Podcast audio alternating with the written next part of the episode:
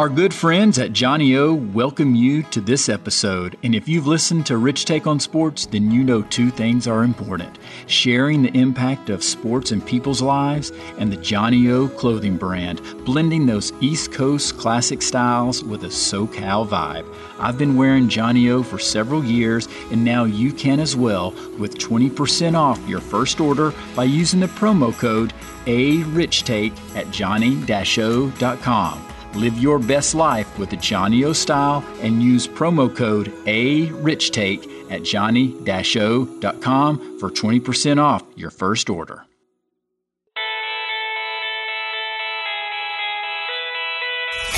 Exploring the impact of sports. Welcome, Welcome to Rich Take on Sports, the sports podcast with life. Having conversations and hearing personal stories from those who have been impacted, built, and inspired by the role of sports in their lives.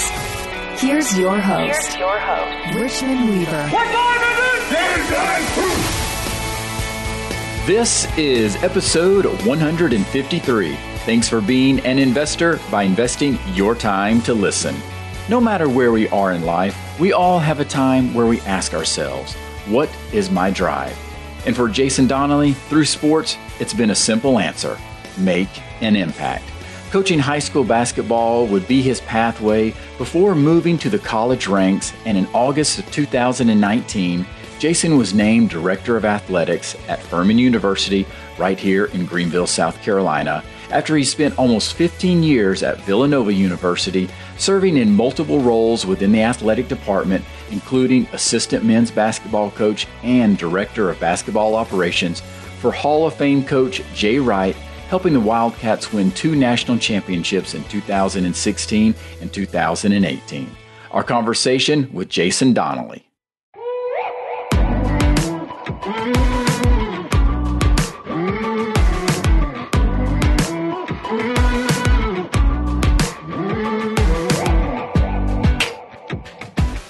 Jason, thank you so much. I greatly appreciate it. And I've got to make sure, though, that this podcast is nothing about basketball. That I mean, we talk more than just basketball. Two coaches here. Do you miss coaching? I mean, well, is it before just like that, in your blood? We got to talk about you first. So I'm, oh, I'm okay. oh no, no, no. This is this uh, podcast is about you now. Well, I'm doing my research on you, and I, I see your picture. And like the youngest guy ever.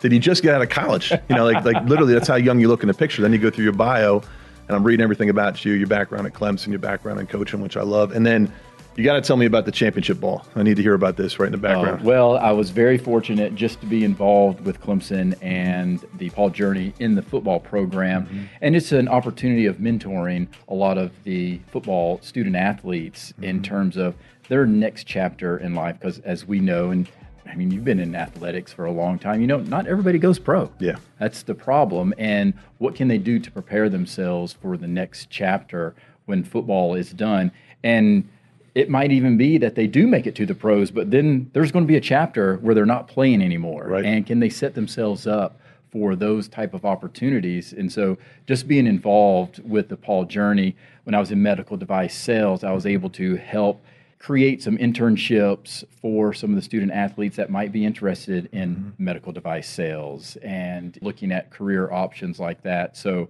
it was an honor getting yeah. the, the the football there from that aspect. Well, I love the other Clemson paraphernalia. I love the coffee bean that's been a big inspiration for us at Furman and at Villanova Beyond. And uh, it's one of my favorite books favorite messages mm-hmm. of all time, and I had the honor of having Damon West Good. as a guest here on the podcast, and even Jon Gordon as Good. well, who co-authored the book with Damon, and just amazing the story mm-hmm. of how that can be so transformative yeah. in terms of you can view yourself as a coffee bean and helping change the environment instead of the environment either hardening you or softening you and just what that can do and again, a, a, lot of that has to go back to the coaching aspect and right. what coaches can do in people's lives. And again, I, I just do you miss it? Well, I think it's funny because it's a great segue into what we're going to talk about today, which is the why. Yeah. like when you look at why you do this in terms of what you're trying to get done, why you're trying to accomplish it,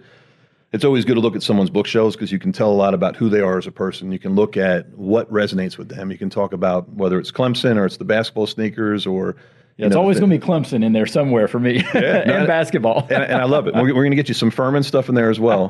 well, um, I did um, wear purple. You look good in purple. Yeah, it's, look, a little bit close to Furman purple. You, you look good. We, we appreciate the love, but it's it's you know for me it's the why. You know, it's it's really it's what that quote there talks about is why do we have sports? What is the purpose of this all? What are we trying to accomplish with it? To me, as a leader, you know, I don't really view myself. My current role as an athletic director. My past role has been basketball coach. I've done fundraising. I've done teaching. Uh, I've done administration. I've been blessed to have incredible opportunities uh, in sports and beyond in terms of things I've done. But really, I've always looked at the genesis of my role and what my, what my purpose is as an educator. Uh, at the end of the day, it's what is the impact that we're trying to make on young people, you know, of all different, you know, ages. And so whether you're talking about young people as a youth, we're talking about high school, college, and even guys that are in the pros right now in terms of what they're trying to do and where you're trying to grow. And really, the whole viewpoint that I have from my career has always been what was I given as a young person? What was the impact of sports on my life?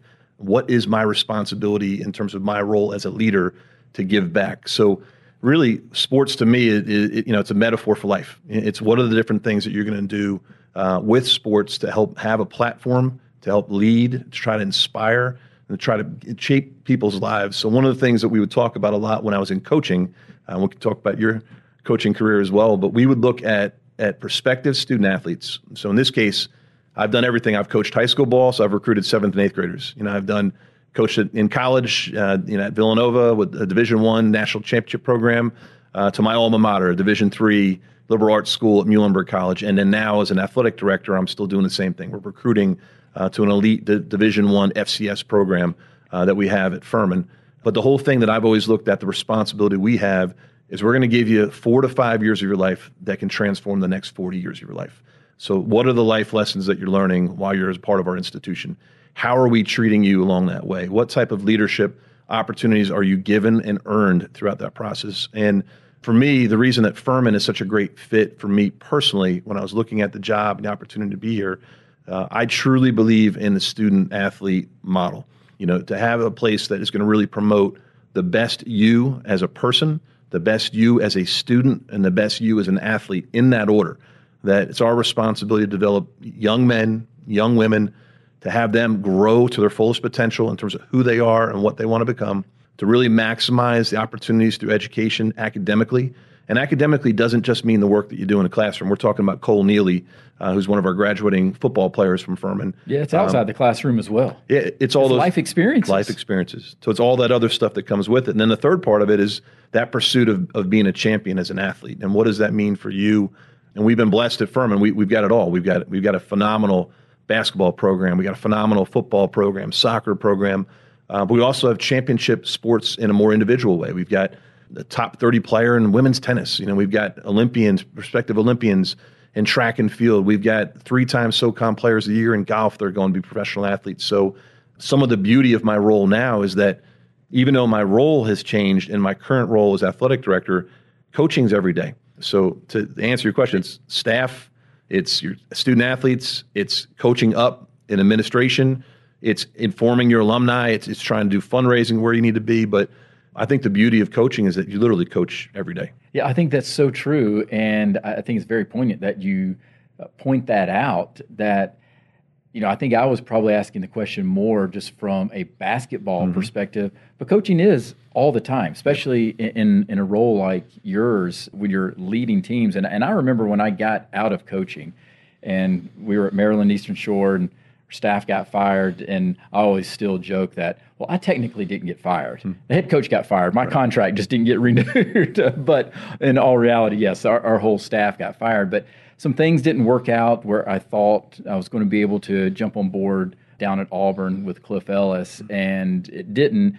But then when I got into medical device sales, I, I remember just almost it was my natural instinct to pull what I was doing mm-hmm. in medical device sales, skill sets and traits from what I had been doing in coaching. Yep. I remember, okay, I'm recruiting now. All I'm doing is recruiting these mm-hmm. doctors to come on this team. Right. And then when I was national sales trainer, it was okay. Now I'm developing the game plan for these salespeople to go out. And then as a district sales manager, it was okay. Now I'm the head coach mm-hmm. and got this team that we're all trying to reach this common goal. So from your perspective, I can see it. You're always coaching. Yeah, and it's one of the things like you, one of the questions you asked me in advance is why life in sports and how do you get started in this whole thing? So I think for me as a young boy, going back to five years old, first teams I was involved with, probably more when you look at the time when you turn 10 or 11, uh, you're in that middle school age, and certainly when you're in that high school age, I was just drawn to the aspect of being a part of a team.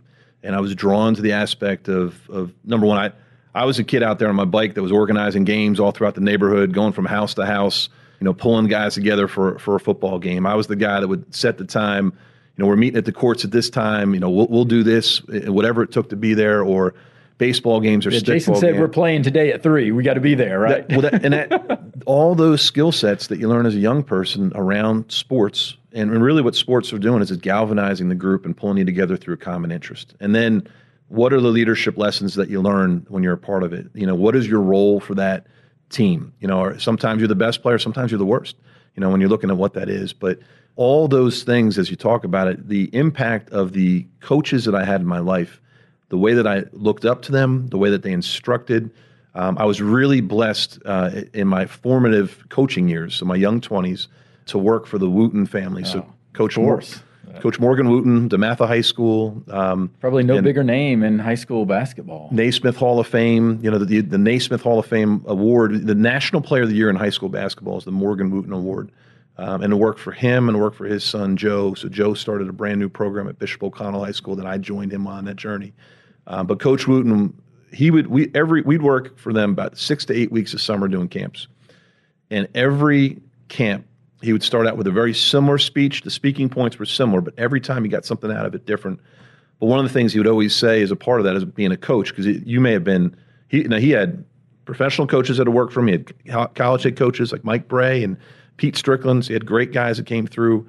Um, then you drill it down just a camp coach. He'd say, "Be the type of coach this week that you always wanted to play for." And really, I've always thought about that in terms of the roles that I'm in. Is that whether you were that coach, if you were the youngest guy on the staff, and you were finding your way, and, and what impact could you make? Maybe it was the guy at the end of that bench. You know, you might be on a staff with all these different superstars. So when I'm 22 years old and I'm joining their staff, I'm by far the youngest person on the staff and you have a moment of, of doubt. You're like, what am I bringing to the table? But you begin to realize all these lessons that you learned in life and all these skills that you learned on the court while you were playing, all these different skill sets that you're talking about that translate to business, that's what all comes through. And you go from being the youngest guy on that staff and you move up in time with what you learn and what you teach. Um, and so much of that life lesson has stayed with me the entire time. And you talk about transitioning from roles, uh, whether I was teaching and coaching, you know, at a premier high school in the country, whether I was a part of the Villanova basketball staff as the director of operations, literally the entry level job to get in, or whether you're the top guy in the staff, to transitioning out of coaching and to getting into fundraising, to getting into administration, to getting into leadership, the lessons were really all the same. And, and the way I looked at it is the way I was taught, which is you've got three different things you got to do when you when you take the job. You got to learn the job. You know, you got to go in there. You got to be hungry. You got to listen. You've got to learn every aspect of the job as you go through it. The second thing you've got to do is you've got to master the job, which means you've got to get to the point that people know that you're the expert in that position. So, uh, if you're the coach, then you got to you got to be expert on all things around coaching that sport, so whether it's football or tennis or basketball. Just becoming that expert. And then the third part is you got to teach it.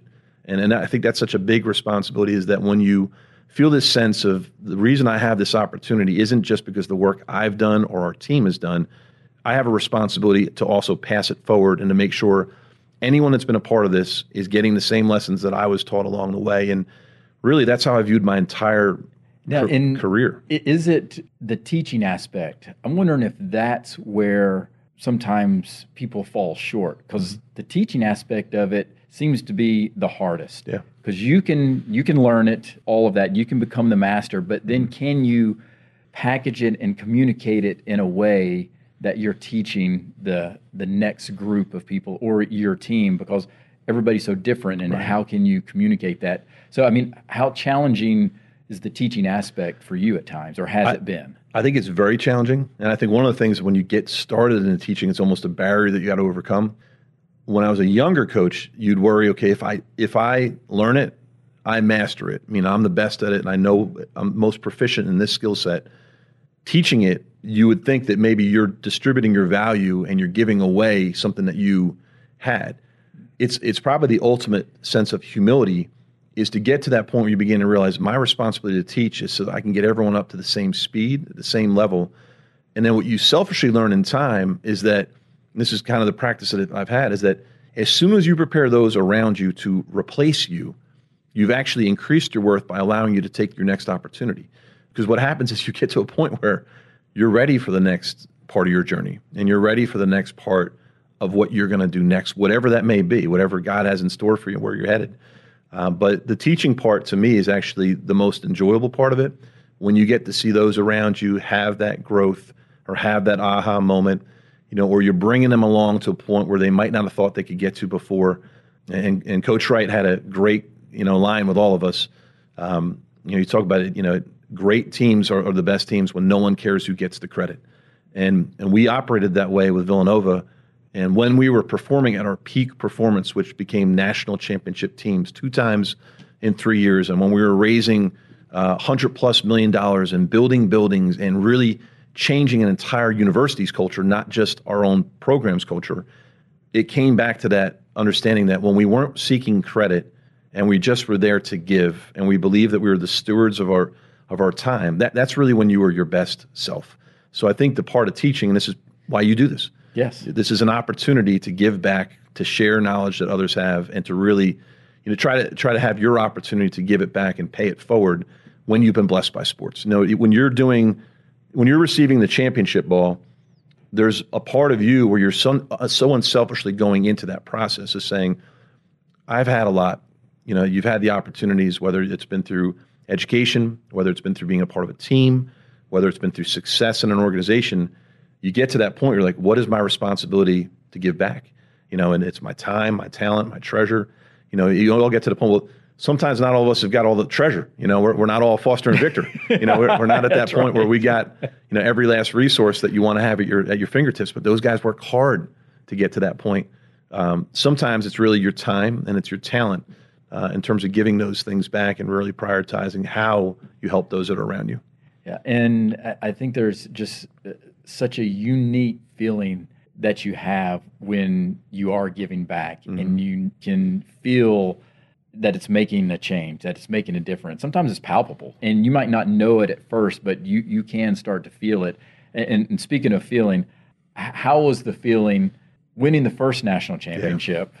In 2016 under Jay Wright, but then also, and then 2018? I mean, yeah. were you guys just the, the kings of Philly at that time? Like you yeah. have to pay for parking tickets. no, it's, it's, funny you said it because the um, the starting center who I'd recruited was on that team. His name Dan, Daniel Ochefu. Um, we went to the White House. You know, he's up there, uh, you know, in front of the everybody with with President Obama. And uh, President Obama, he just said this on Twitter the other day, so it just reminded me. You know, he called him a chef. You know, he had his notes down. He knew all everybody's nicknames, and um, you know, he was actually tweeting the other day, and I was laughing at it. He's like, "I just landed in Philly." because it is true. Once you win a national championship, you don't pay for anything anymore. You know? and the story of that program is really it's one of the most unbelievable stories because you, you look at what it took to make that make that happen. Yeah, and so why um, you say that? Well, so so Coach Wright, Jay Wright, my, my former boss there, he wrote a book about this um, with Mike Sheridan, who was our our director of media relations. Those two had all the content, um, and the story really is about it's about Villanova, it's about Father Rob Hagan, our, our team chaplain. Um, but it's a, it's a little bit of a redemption story. You know, one of the things that we went through, I was fortunate to be there 50, for 15 years in really three to five different roles, you know, in terms of different things that I did for that program uh, over the time. And, and, you've got a, a Jay Wright who is now in the Naismith Hall of Fame, just got inducted this no, past. Which is fantastic, well deserved, probably long overdue, to be honest with you. And he would he would say the opposite. yeah, I know he like, would. Yes, his humility and and um, his sense of of you know entitlement to anything is just it just really is a unique, very unique, dignified, classy leader. Um, but when I got to join the program, he was this young, upcoming coach, energetic, coming out of Hofstra and it was really we had nothing to lose and everything to gain. So we were fighting and scrapping and competing for every last piece of what we thought we had to do to, to build a program. Um, and I was very fortunate to be a part of that journey while he was building and building into success. And then over the course of that time, we achieved transformational success. in 2009, we, we had a team led by Scottie Reynolds and Dante Cunningham and these great, scrappy, tough nosed players from New York to DC uh, that led us to a Final Four. And when you get to a Final Four for a Villanova, and they hadn't been back, they hadn't been there since 1985 when they won the national championship yeah. with Rollie Massimino. There's different things that happen to your organization. You know, you, you get bigger than you thought you might have been very quickly. The amount of things that you have to do around that program get a lot bigger. And, and one of the things, one of the lessons you learn in coaching is that you get access to players that would have otherwise not come to your school because now that you've arrived, they want to be a part of that. And what guys were looking at with the program is that here was an opportunity for them to not just go to Villanova and have national success and take that and go on to the NBA, but they they just began to look at like what am I getting out of this process? Not wrongly. They they just that's how they were brought in. And coach went through a process of reflection. He went through a process of looking at what the program had grown to, not unintentionally. There was decisions that were made along the way to try to make the program a national championship program. We made some changes in decision making, or made some changes in terms of recruiting, or we made some changes in terms of program management along the way. That in the end, we became a lesser program. We weren't as strong as we intended to be. Um, and it had an adverse effect because we'd lost our way a little bit. We'd lost our culture, our sense of identity. And he did the hardest part of this, which was he looked himself in the mirror and said, This isn't what I want to be as a coach. This isn't the type of team I want to have on the floor. And this isn't the type of way I want to represent Villanova. And um, we went through that journey with him where he he's tore it all back down and he built it all back up. And what he did is he went back and he built it up with character. You know, you talk about players that, you know, it's about what's on the front of your jersey, not the back.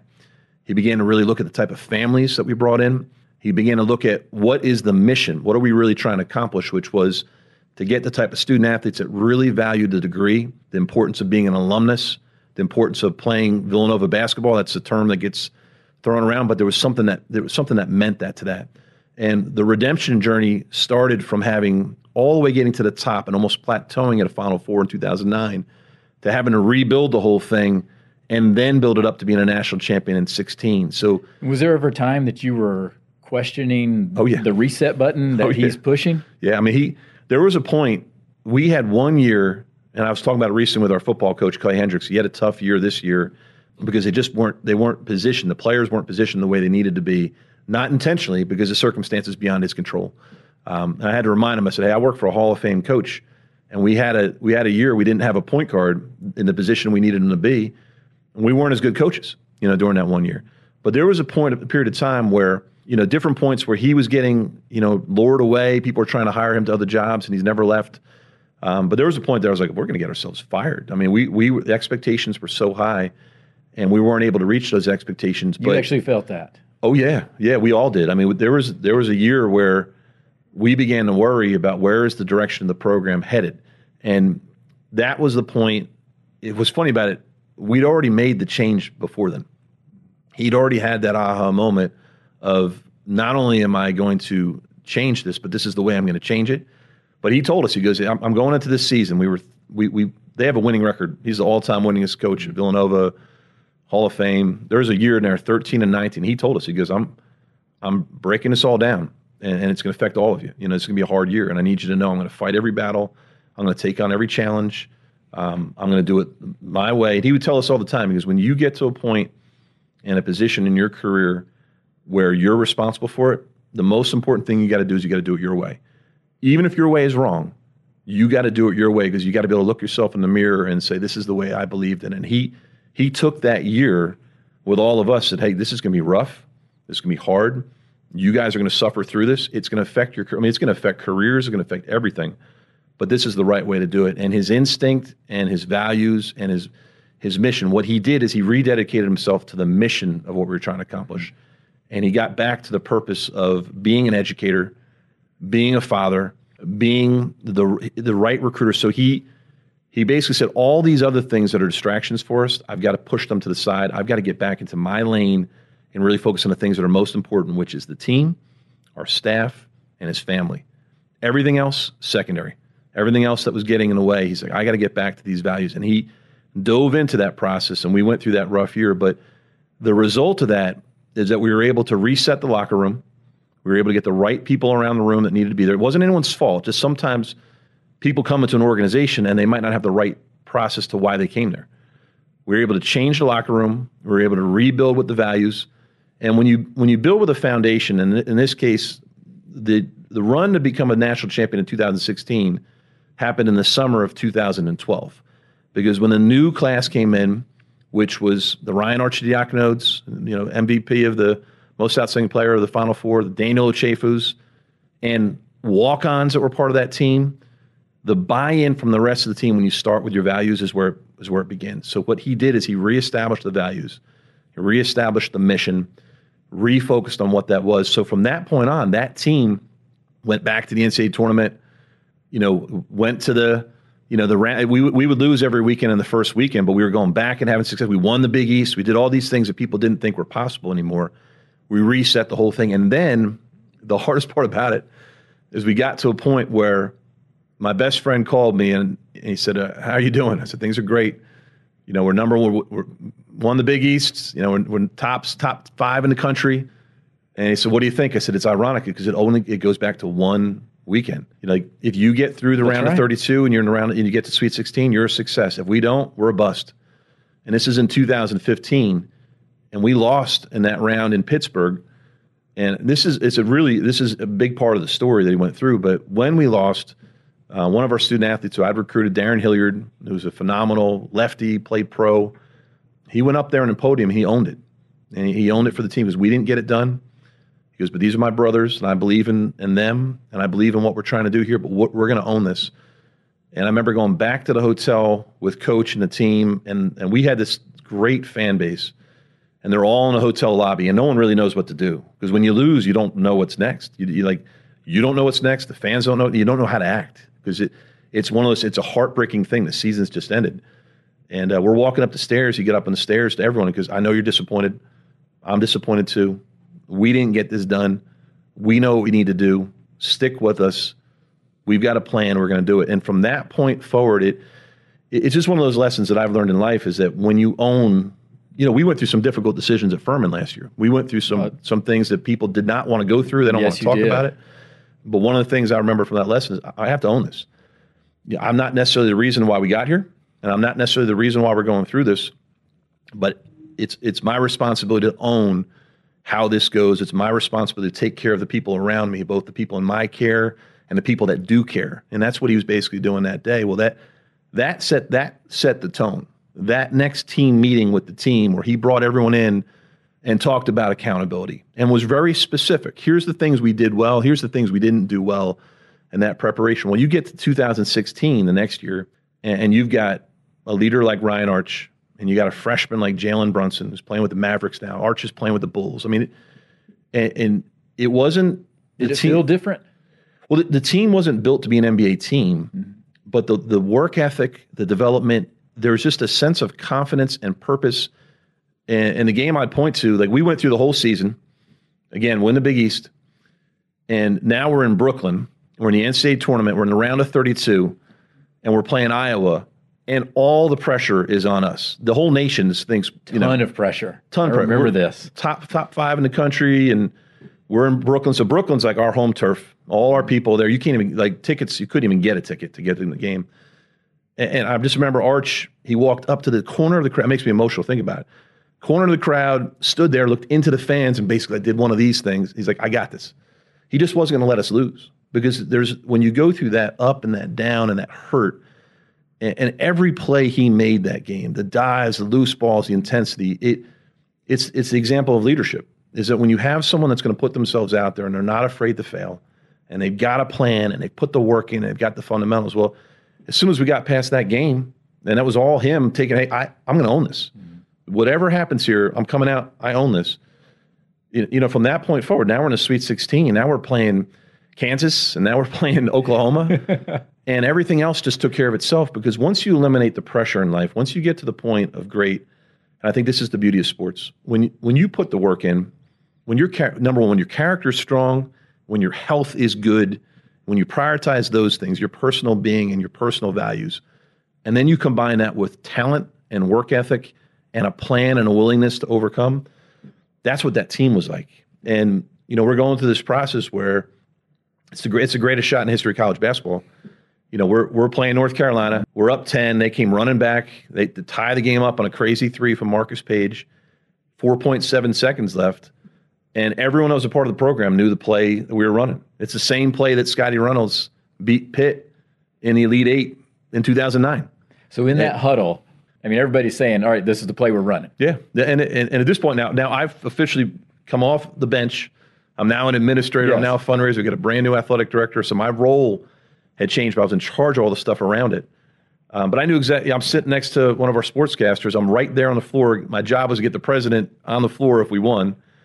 And um, I told him this is what we're going to run. This is the play we're going to run. This is how we're going to look and how you're going to do it. But what the guys in the huddle had was a sense of confidence and a sense of purpose. And they came into the huddle saying attitude, which was which was Coach Wright's. You know, don't get too high, don't get too low. They refocused him in that moment. They knew what they needed to do. They knew how they needed to execute. And it's it's the ultimate when you go through that process because when you're not worried about winning or losing, you're just doing what you're supposed to do, and you understand how you get to that point. They ran the same play they ran in practice all the time. It was one one of the most perfectly run plays, But the amazing, in a pressure moment, you know, and Unbelievable. It's unbelievable, but I think it goes back to was second nature to him. But the thing about it, the in, the inside story on is that Arch, who came off the ball screens in the middle of the floor, at any point he could have pulled up and shot a three, you know, or he could have done what Scottie did, which he turned the corner and drive to the rim in 2009. He ran through and he did a play that they never ran in practice. He flipped it back to Jenkins and set basically somewhat of a moving screen as he came through as the ball handler. That never happened in practice. That's the fifth option. So they trusted it. They knew what they were trying to do in that process. And to go from being the guy that could be the hero, you know, take that shot to being the guy that makes the assist, that's the story. When you get to that point, this goes back to the teaching. When you get to that point, when you trust the people you're working with, when you believe in the greater mission, when you're trying to get things done together, the beauty of that play is that he did he was unselfish and, and gave it up to Kris, and Kris hits that shot. You know, it's an iconic shot. And the thing you asked about also was that what was the difference between 16 and 18? One of the things you deal with, you, you have the internal. You know, how do you feel about it? We felt great about it. The, the team certainly was rewarded through that process. You know, ticker tape parades in Philly on Broad Street and national recognition, and, and everyone that was a part of that team got theirs. I mean, guys got promoted head coaching jobs, and I'm an AD. I'm not. I'm not. I know I was a part of that, and that led to these opportunities. Guys went to the NBA, but even within our external community, it was like, hey, this great moment in 16, just kind of like it was in 85. But what was it really? What was really cool is that the team that came back in 18 that won the national championship that was dominant in that tournament. We, you know, the 16 team won on won on a shot at the end of the game. The 18 teams one of the greatest teams of all time because of the, the dominance they had and also the spread between all the games and how well they won. What people began to realize in 18, the team was the same. The feeling of accomplishment, all those things was the same. The journey was the same. Sense of achievement, trying to be the best team you can be at the end of the season. It was the same goal every year. But the outside community began to say, okay, what is the special sauce at Villanova? And it was really cool. I had a, had a lunch with a trustee who'd said this to me. He was, he was a very perceptive trustee. And he said, the really cool thing about 16 was the win. Great for the program, great for everyone involved. The really cool thing in 18 was that people began to say, what is Villanova doing right? What are they doing right in admissions? What are they doing right in academics? What are they doing right in fundraising? What is the, what is it this larger mission? Because the second win became a transformational win for the university because people began to say, okay, what's that institution doing really well?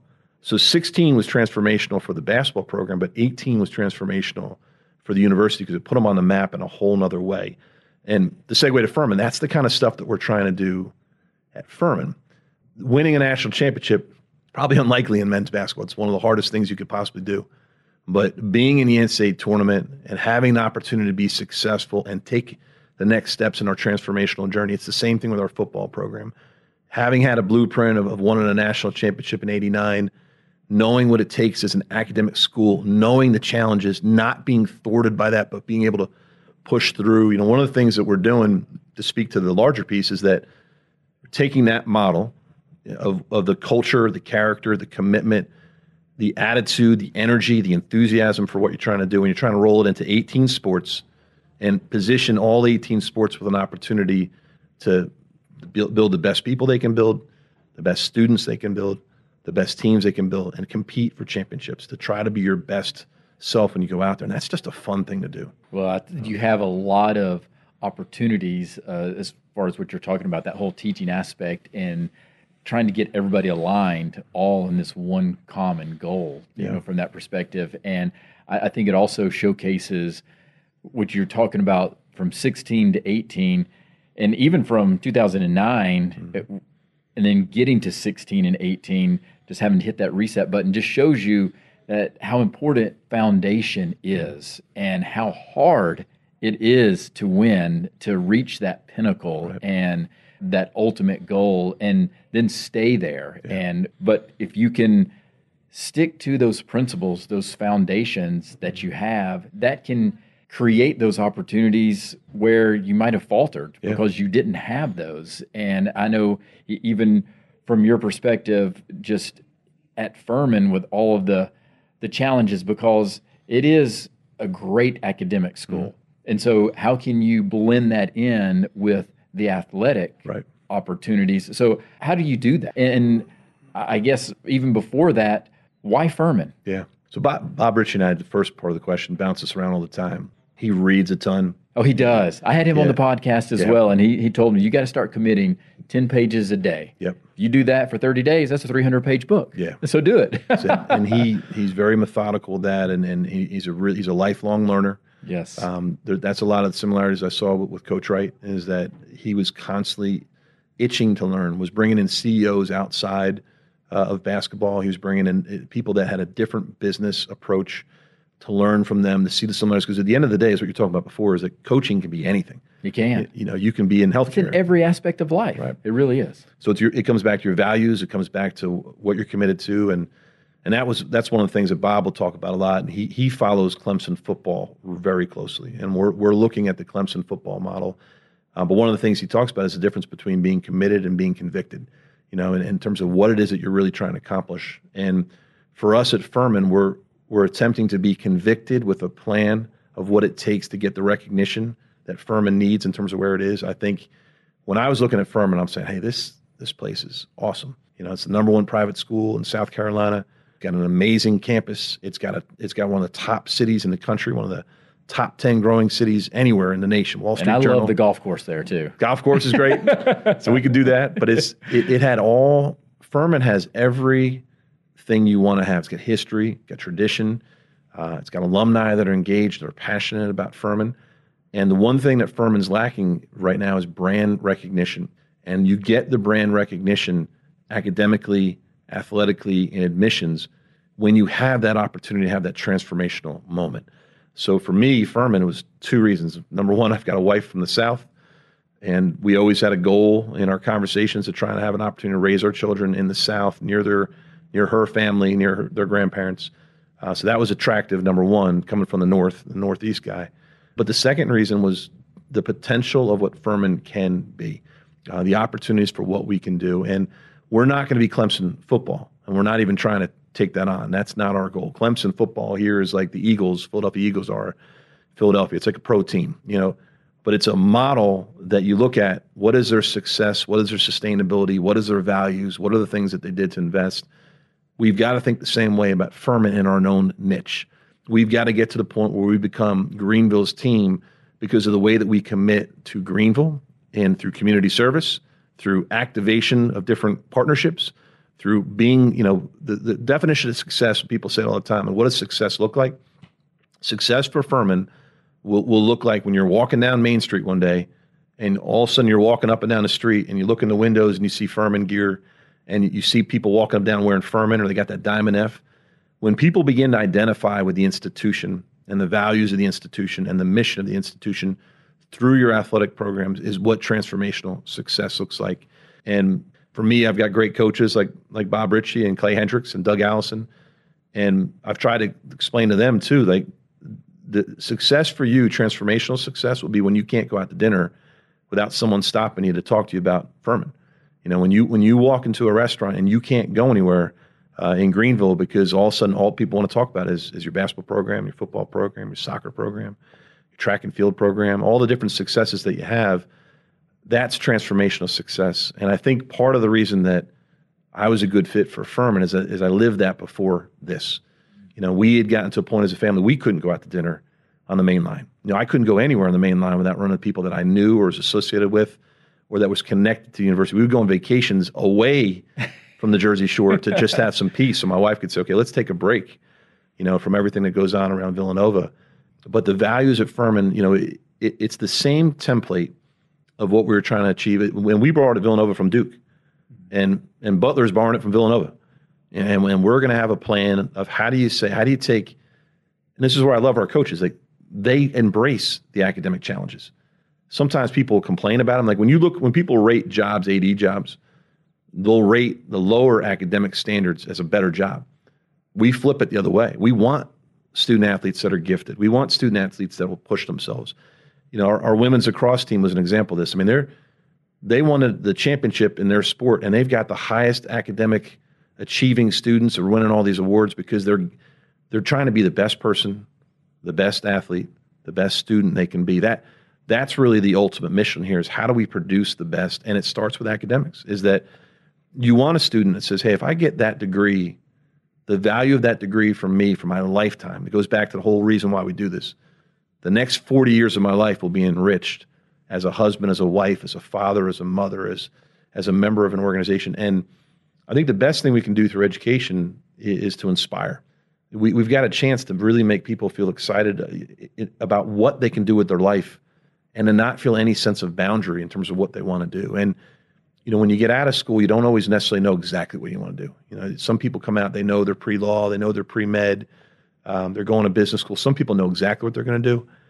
The beauty of a liberal arts education is, is it's intended to give you all the skill sets so that when you do come out and you get to that point that you're ready to take the next steps, you can do anything because your skills are so transferable. So that's that's why we get excited about a Furman, and, and that's why the coaches that we have believe in Furman because – they know that the opportunity they're giving their student athletes is a transformational opportunity.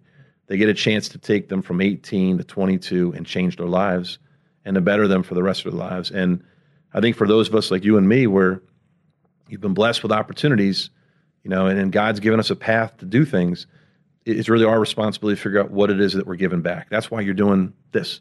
You know, uh, I, I, hope so. Yeah, yeah. I, I, don't know what I'm always doing at times, but I'm trying to figure it out. From your perspective, had you always known you wanted to be in sports? That you wanted to be a coach or athletic director? I mean, were that were those things that you thought about?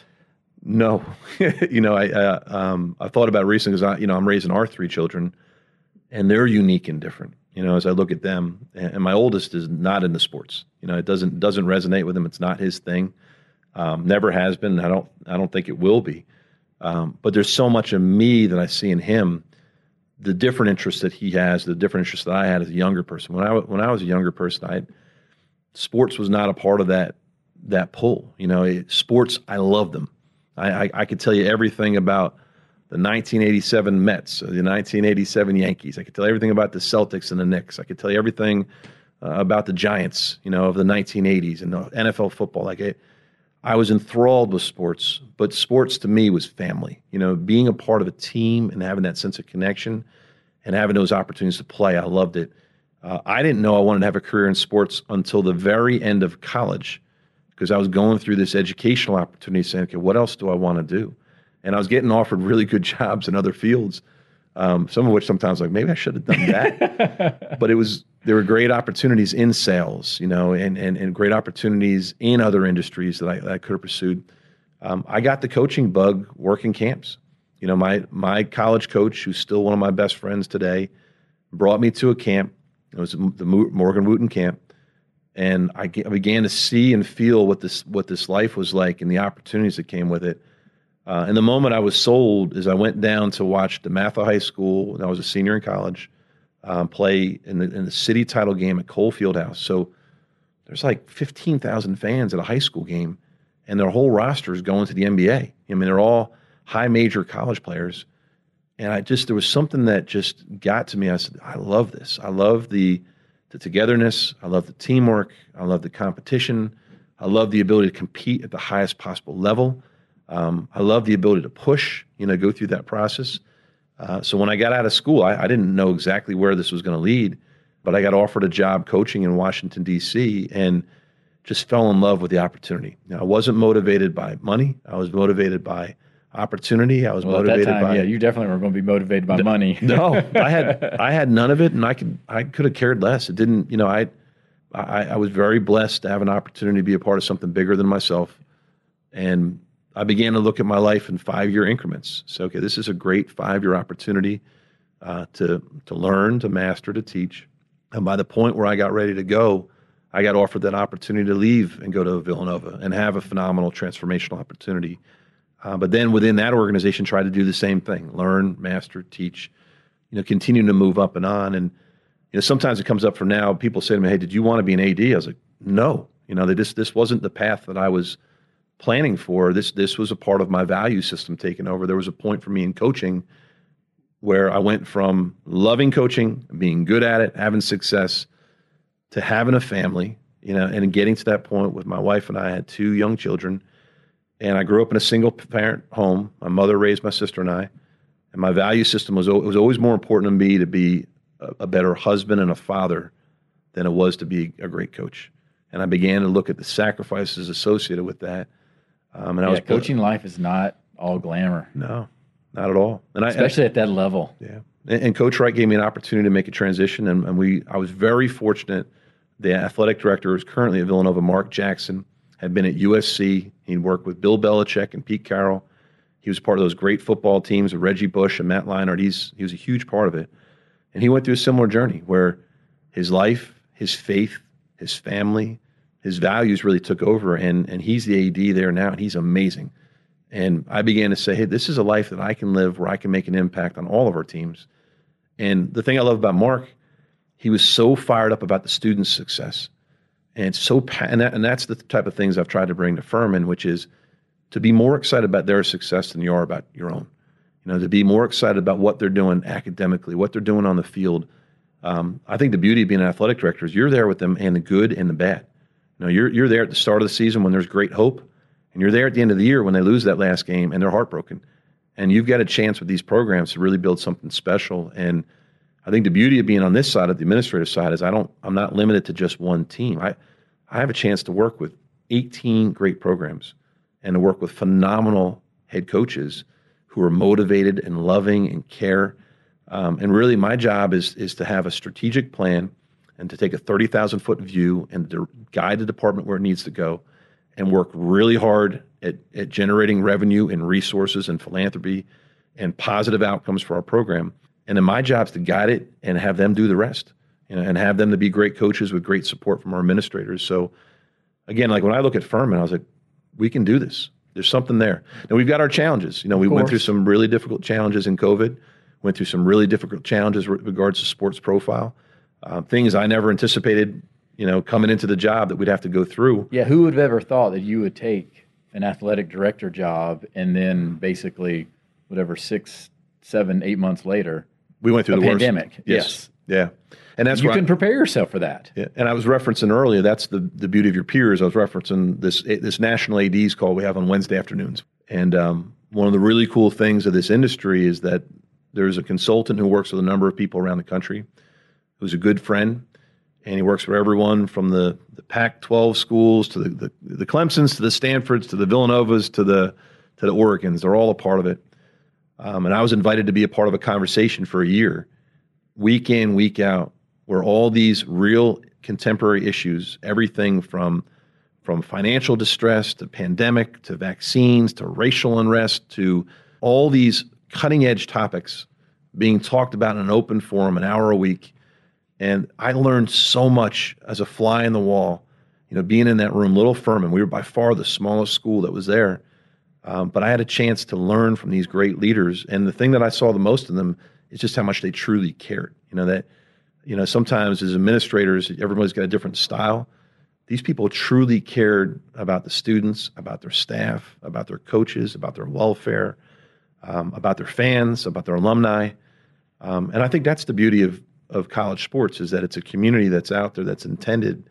We're all trying to do the right thing. We're not perfect. We make mistakes and, and you know you, you, go through this different process and but there is more to it than the wins and the losses you know you, everyone wants to win everyone Without needs to win but a lot more a lot more there and i think furman's the kind of place that embraces that Now we want to win. Of know? course, we, we want to go to the NCAA tournament in basketball. We want to win a national championship in football, and it's not at all costs, and it's with values in mind, and, and really what we're trying to do, big picture. I mean, that, that's the kind of stuff when you look at what your role is. What, what's your responsibility? Your responsibility is some people they need to be pushed forward because they've got great opportunities in life, and they got to do more with their opportunities. Some people just need some support, and some structure. So what what is it the guidance that you're giving there? And again a great college education, opportunity to be a part of a sports team, a great family network and alumni for life. Those are the type of things that really help you. So I think the things that mattered the most, the values, the relationships, the honesty, the sincerity, asking for help when I needed it as opposed to when I wanted it. I think it, it, it, it got me to the point where I am now, which is exactly where I wanted to be. So it's it's one of those things where was I too stubborn at times? I think sometimes the stubborn's a part of your drive. You know, I, I think you look at any any great athlete or leader, there there's something inside of their DNA that says, "What's going to let me push further?" There's just something in me, and and sometimes I got to apologize for it because I'm not going to, you know, like people at Furman are like, "Man, he he's ready to go, and he's going to do it right now, and he's going to go, and he's going to push."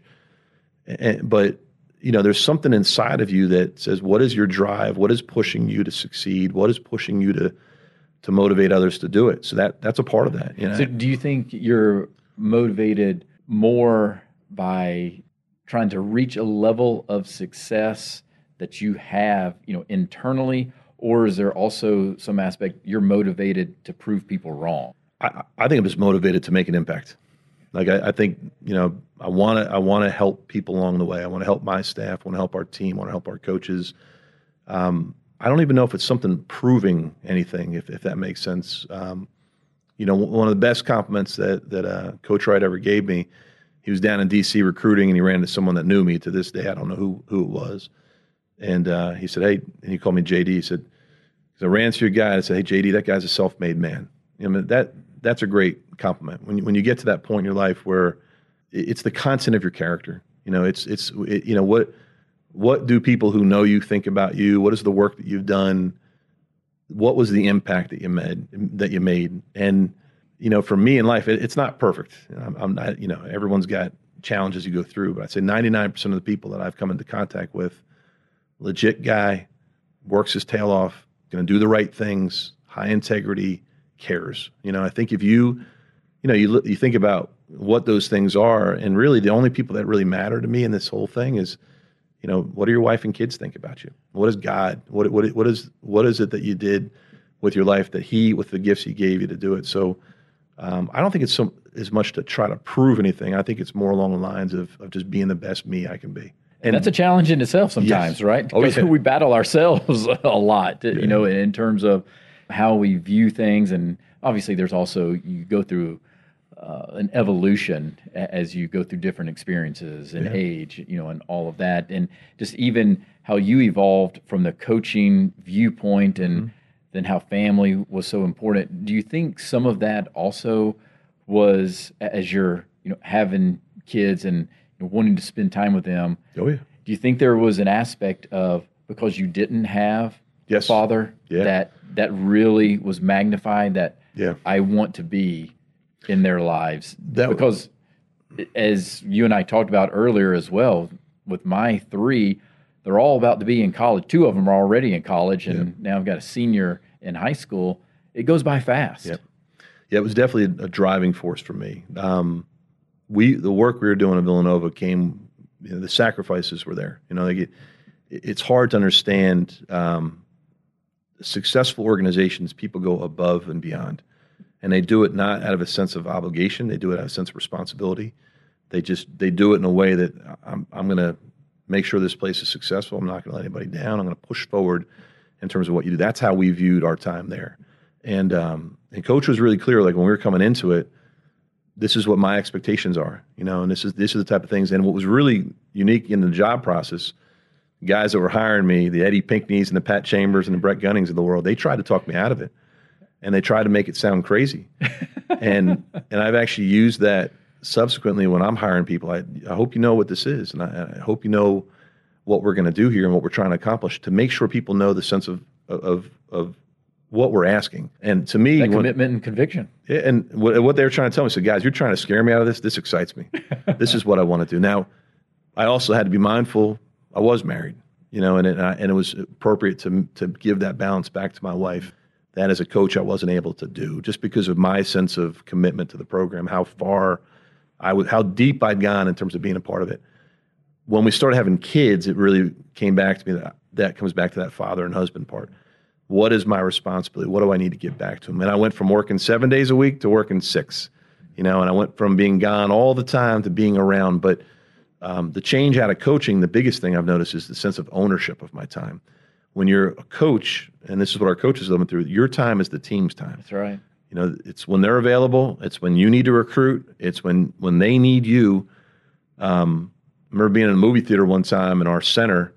At you know, he something happened. He must have broke up with his girlfriend. He he was calling me, and I said, "Sweetie, we got to go." She goes, "We're in the middle of a movie." I said, "I know." I said, "We got a crisis. I got to go." I mean, those are things people don't believe, or calls in the middle of the night, the things you got to deal with, the the unbelievable lengths you go to in recruiting, and and the energy you put into that, and you know all the things. There's a lot of sacrifices that come with to be a successful coach. You have got to be willing to sacrifice and your family's got to be willing to make that sacrifice with you. And I got to a point I just wasn't I didn't want to put them through it. You know, I'd got to a point where I wanted to have the ability to control a little bit more ownership of my life. I wanted to have the chance to give back. Um, and again, you go back to, you know, what are they going to remember you of? I, I didn't want them to be the point that I was an absentee father. I can notice the difference in my oldest two and my youngest in terms of how they view me.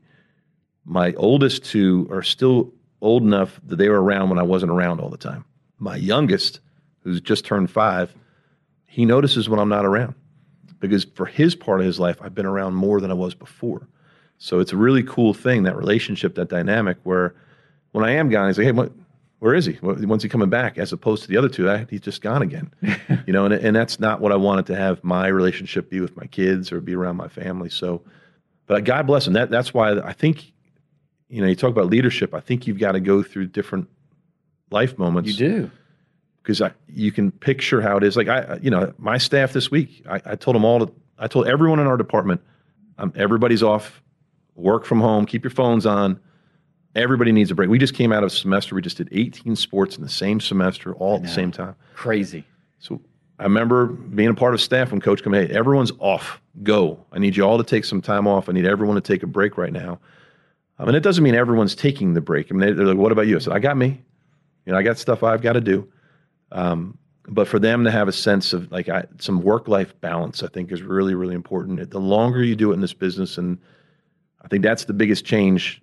The guys that are there now at Villanova versus when I was there, they've said, "Hey, coach has really gotten more balanced." You know, he he in his journey learned how to. The simplest thing is Sundays. We used to practice every Sunday, and they'd be long days, and they would always be when the Eagles were on.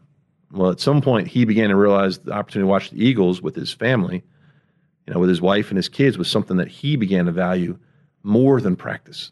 So wasn't that practice wasn't as important, but maybe they practice first thing in the morning on a Sunday, as opposed to doing it right in the middle of the day where you just took the whole day. So I think we all go through a journey. Like he, you know, he's made those adjustments in his career that have allowed him that balance. So I think, you know, when you think about everybody talks, what's the most important word, you know, in leadership and, and, in, and in business, it's balance. You know, you've got to find that appropriate balance of your time, your energy, your your emotions, all those things to be balanced. And this, the person I am today, is exactly the person I want to be for my family, for for my wife. But I'm in a learning stage too. Like I, there's a tremendous amount of growth that I'm going through right now. Uh, we talk about that learn, master, teach. I'm trying to get to the master stage. You know, I, I want to be the best athletic director has ever been at, at Furman. And there's been some great ones, but I want to be the best. And, and that's a part of my own drive. And then once I get to that point, I want to teach it. You know, and I want to give back to the people that will come behind me. And then I want to, want to figure out what's next. You know, I want to look at what those opportunities are and, and what it's going to be. And that's the beauty of life is that if you don't, if you got a plan, but you're not committed to the rigorous part of like, I got to be this at this age or I got to do that, I don't, that doesn't motivate me. I'm just happy I'm alive. You know, when you get to that point where I'm going to make an impact, I'm going to be where I am and do what I do, and then see what happens next. That's to me, that's that's exciting and fun. Very much so. And as we're wrapping up, you've shared a lot of wisdom and you even talked about the importance of a word like balance. I'm huge proponent of words of wisdom. Mm-hmm. It, it, can be phrases, mottos, quotes, or just even life advice.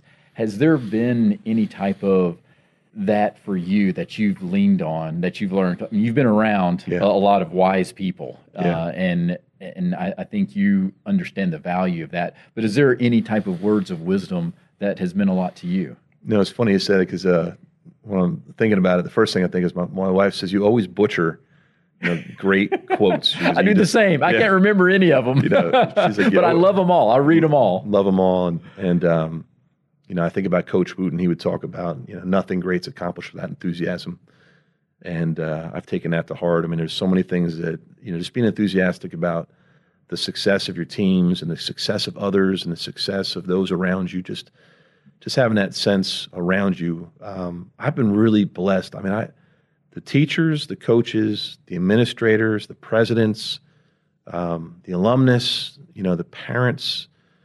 I, have I've lived a life of great opportunity to be around some tremendous leaders and people of character. Uh, so I feel very fortunate. Um, the thing that that moves me the most, that I I actually found this when I was in college. I was one of my jobs when I was in school. I was I was the building supervisor at the Life Sports Center, which was my work study job when I was in college and basically, you know, you check people in and make sure everything was was going smooth. You'd run the, the, the building at night. Long story short, but in this office, I found um, the Optimist Creed. It was up on the wall, and the Optimist Creed is is um, it's a series of sayings about what what life is and how you view life. And, and I've really taken that to heart. I mean, it's one of these things where um, it just talks about how you live your life and how you go through things, looking for the best in others. You know. The, you know, being as excited about the success of others as you are about your own. You know, being too noble for angry, too brave for for worry. You know, all those different sayings that are in it. Um, but the words that are in the Optimist Creed to me are some of the most important words in terms of the way to think about living your life. And there's nothing really in that that saying that's even about you. It's about how do you treat others, and, and how do you live a positive life where you think the best, you work for the best, you expect the best. Those are the type of things that are in it. Um, and then you're realistic. And then at the bottom of that particular sheet that I found, someone had wrote handwriting on the bottom, and I, have kept this for as long as it's been. I've had it for 25 years.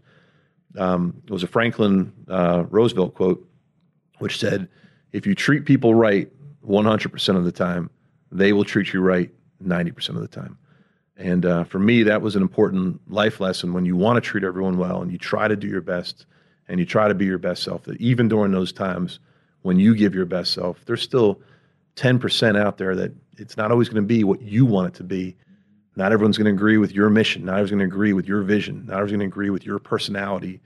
Um, and to be at peace with that and to understand yes. that you can you can be your best self and still not be what everyone wants you to be. You know, you're always going to have your detractors. You're always going to have the the critics that are out there, and, and learning how to work through those things. And um, I think with each step up the ladder, you know, as you gain and you grow in responsibility and opportunities, you know, it, it, there's more critics. You know, there's more people out there that might not agree with everything that you're trying to do. So I think being true to yourself, having great balance, being enthusiastic about the success of others.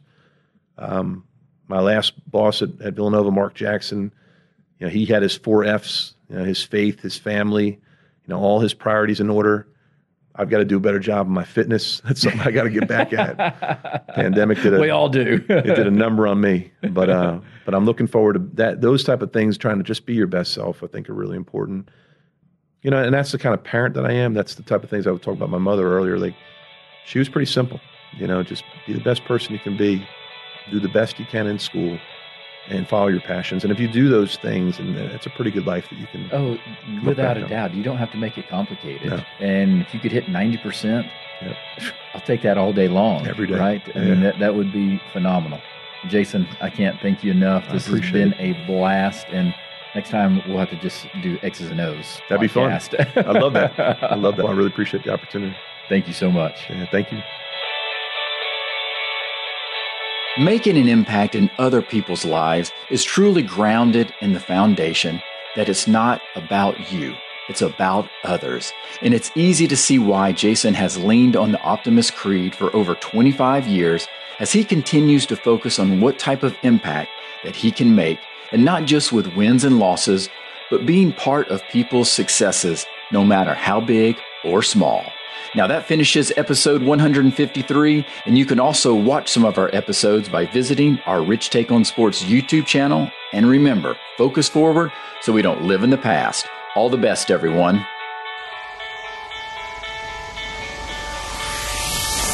You've been listening to Rich Take on Sports, the sports podcast with life. Visit richtakeonsports.com to subscribe and catch up on any episodes you might have missed. You can also follow us on Twitter at Rich Take Sports. Thanks for listening.